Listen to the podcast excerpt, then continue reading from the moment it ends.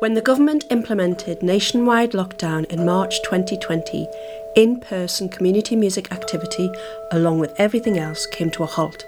Everything was either cancelled or postponed, and even though by then it was expected, it all still felt very sudden, as it was such an unusual phenomenon. Community musicians, whose work was very much in person, face to face, found themselves in a strange and scary place. Through conversations with six community musicians working in the northeast of England, this series of podcasts will explore what happened, how we responded, and what things look like now. All conversations took place separately in various locations. In this episode, we will be looking behind the scenes of a community musician, from taking care of our own health and well-being to that of our participants, the investments we make, both financial and pastoral, the insecurity of work and the ongoing concern with regards to future pandemics. When lockdowns were implemented, a lot of musicians tried to move their sessions online. However, it was easier said than done. We all became acutely aware of digital poverty during this period. Here, David discusses the difficulties he found with online access. Well, I work with vulnerable adults, and uh, they mostly didn't weren't able to engage for the straightforward reasons of not having a good enough connection, not having good enough phones and or tablets or whatever. And that's the reality. You know, not everyone has unlimited broadband service, especially in the Northeast. If you're rural, it's, you know, only a couple shakes better than dial up. There were participants who struggled to engage as they found the online experience too difficult for their mental health. Jim found this with one of his groups working with young people. To be honest, when we went online, it was, it was really difficult to get young people to engage right. online. Um, it's been a challenge for some. For some, it's been better because I don't. Uh, you know, some of these children are um, working in groups. It's not their preferred thing. Yeah. So actually working from their own home, not having to interact with other people, yeah. has worked really well for some people, mm-hmm. and for others, it's just not the right thing. Everyone also spoke about their experiences of working online and how they found it difficult in a way that face to face sessions didn't. Here, Katie explains. I remember days of endless Zoom meetings. Yes. And I could I remember being completely floored with the exhaustion mm-hmm. of a Zoom meeting and apparently it's because of the cognitive too much cognitive information. Yeah. Because you're looking at yourself as well, which is totally unnatural. Yeah. Yeah. And awful. yeah. And uh, loads of other faces. And loads of other faces. Yeah. And the various distractions in all those boxes. Yeah. Yeah and when when you're delivering live you're not actually looking at every you are but you're looking at everyone in a different way whereas all the faces are on zoom mm. laura backs this up you know i i found it very tiring mm-hmm. to do zooms um, yeah. very emotionally draining so you know i couldn't do it all day every day i have the utmost respect for those that did um, yeah. because it was very difficult the fear of returning had an impact on ourselves and our communities. We didn't see some of our more vulnerable participants again, and our concern for them, knowing how important our music sessions were to them, made us all the more aware of the impact of the pandemic on others. Here, Bridie tells me what she has witnessed. Other projects that I was doing, which were more um, a, a kind of a wider range of communities, a lot of people dropped off, which is really, really sad. Some people um, dropped off during lockdown and I haven't seen them since, even though we're out of lockdown. Because I think that there's a whole other issue, isn't there, about how people's confidence, uh, social confidence changed as a result of the lockdown. And I think a lot, there's a whole story there, I think, about people that still haven't had the confidence to re engage. The pandemic had an impact on mental health, and this has been apparent as we struggle to re engage some of our participants. There mental health is just taking a real battering yeah. and they don't have the confidence any longer yeah. to join a group, even though perhaps it's not actually to do with the fear of COVID anymore. Yeah. It's just that those social skills and the kind of confidence to get involved in things has kind of yeah. dilapidated, sort of withered away a bit Um, so it's hard to know how to how to do that. I mean, we in the choir, and I think we mentioned this last time. The choir are very hot on staying in touch with people as long as those people want to be kept in touch with. So sending letters to people if, if, if we find out somebody's been unwell, um, and um, phoning people up, that sort of thing. Because I think oh, I think that's what makes people feel like they can come back at some point. Yeah. I think if people feel like they've been forgotten about, it's you probably yeah, you probably will lose them forever. But like if they know that you're still sort of thinking about them, so lots of that on, on various projects, lots of that has been like a really good thing, and it's made some people eventually have come back. David spoke of how we are much more mindful of the vulnerabilities of our communities. And did you find a lot of your participants came back, or were you? Did you did you, did you lose anyone over that period of time? Um, yeah, we definitely lost people everywhere. Yeah. Um, due to fear, there's a lot of people who got into conspiracy theories. You know, the vulnerable adults who, you know, got weird information. Yeah. A lot of it. There was a lot of it around. and um, who maybe got COVID and never admitted it, and then because they weren't vaccinated, it was really severe, and then they took them a long time to recover.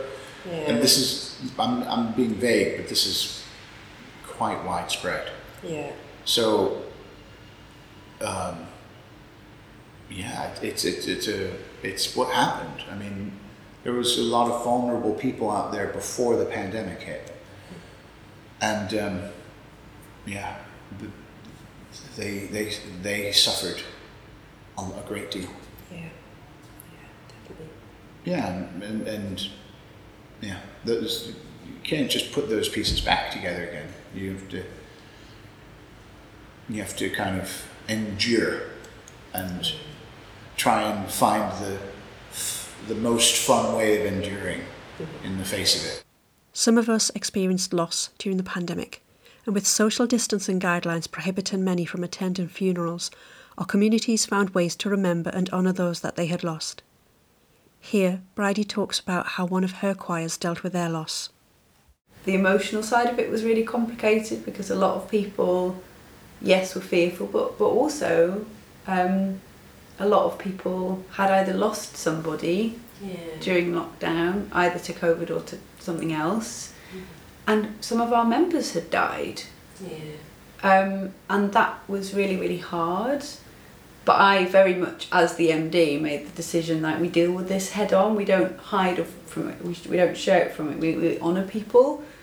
And we did lots of stuff about that, like singing for people who had, had passed on, um, sharing our memories of people. There's a few funerals that we sang at.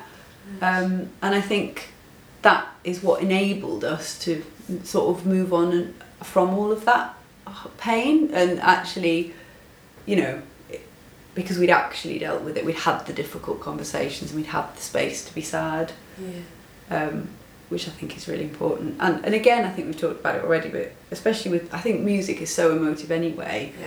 It would be utterly bonkers to not engage with the fact that that makes people feel emotional. Like if you if you don't deal with the fact that it's going to bring up stuff, isn't it? Just singing with other people. Um, so that was that was really important. Yeah. Laura also spoke about her experience. Yeah, absolutely. Yeah, and I mean, unfortunately, we had, um, I think, three people in total that that passed away, and obviously we couldn't go and visit. We couldn't go and see anybody. Um, so we did what we could online, and then they opened up a, a Just Giving page, and I think we donated three or four hundred pound to that, and that was people giving money out of their own pockets. You know, and uh, you know he was a really special bloke, and it just it you know to not be able to go and to the funeral and to, to see all of that it was really difficult Yeah. um you know so it's it's things like that that make you realize that it's more than just a job sometimes as well No, that it's about people With our health and well-being at the forefront, it is concerning when we have to cancel work. It impacts us financially, but we are also acutely aware of the loss of this session for our participants, particularly those who are vulnerable. Here, Katie speaks about how she has experienced this in regards to her own health, that of her participants, and the financial insecurity that goes with it.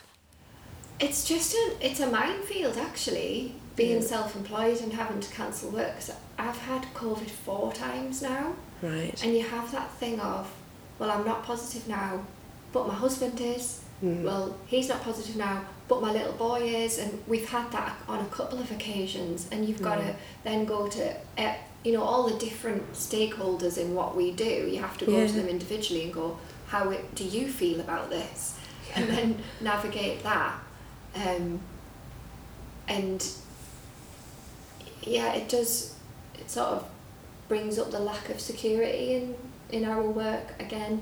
That kind of like oh well I was relying on I thought I'd put things in place so that I actually have a steady income now whereas I didn't so much before Yeah. COVID I've got much more work that is regular Right.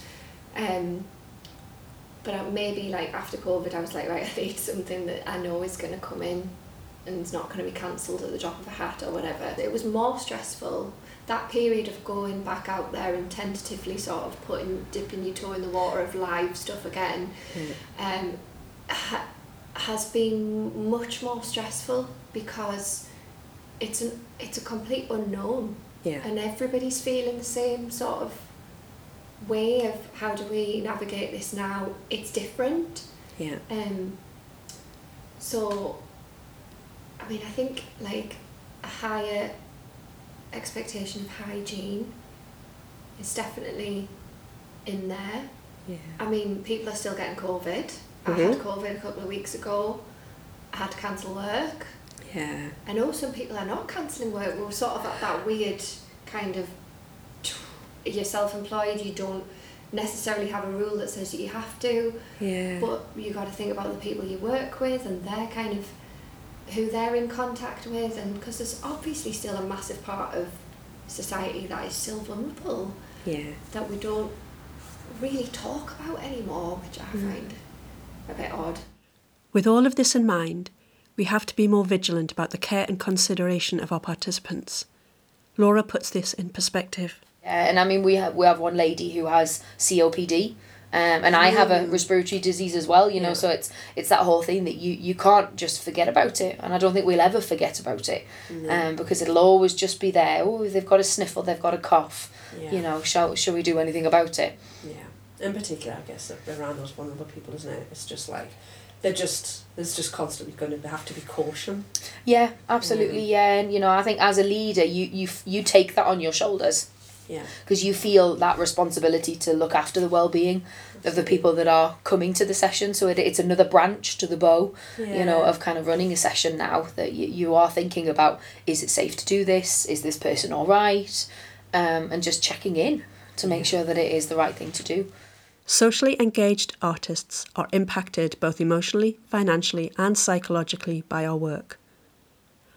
We take on so much responsibility for our communities, for individual participants, for the successes and failures of projects, for the relationships with funders and organisations we work in partnership with.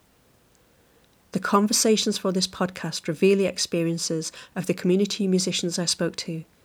They are not representative of every community musician, but I am sure many will find what has been said to resonate strongly with them. I am going to finish this episode with a quote from Ashley. I think she sums up what we all felt when lockdown was implemented. I found myself, it was either fight or flight, Yeah. and I think I just went for the fight. uh, automatically, it was just like, right, what we're doing. Like, what can I do to, like, keep things going? And one more from Katie. You just did it. You just got on with Yeah. it, didn't you? Yeah. So thankfully, we're not at that point anymore. Yeah. And hopefully, we won't go back to that. So that's the last episode in this podcast series. I hope you enjoyed listening to them. I want to thank Lee Higgins and Catherine Birch at York St John University for their invaluable advice and guidance. The research participants Ashley Lowes, Bridie Jackson, David Passaro, Jim Montague, Katie Doherty, and Laura Reevely for their time, support, and wonderful conversations, and my husband Gary Bowden for his unending patience, support, and editing teaching skills. You are all amazing humans. Thank you. Please check out the other episodes in this series. If you would like further information on the research for this podcast, or to find out a little more about the musicians featured, you can find my paper and their details online at www.carolbowdenmusic.co.uk.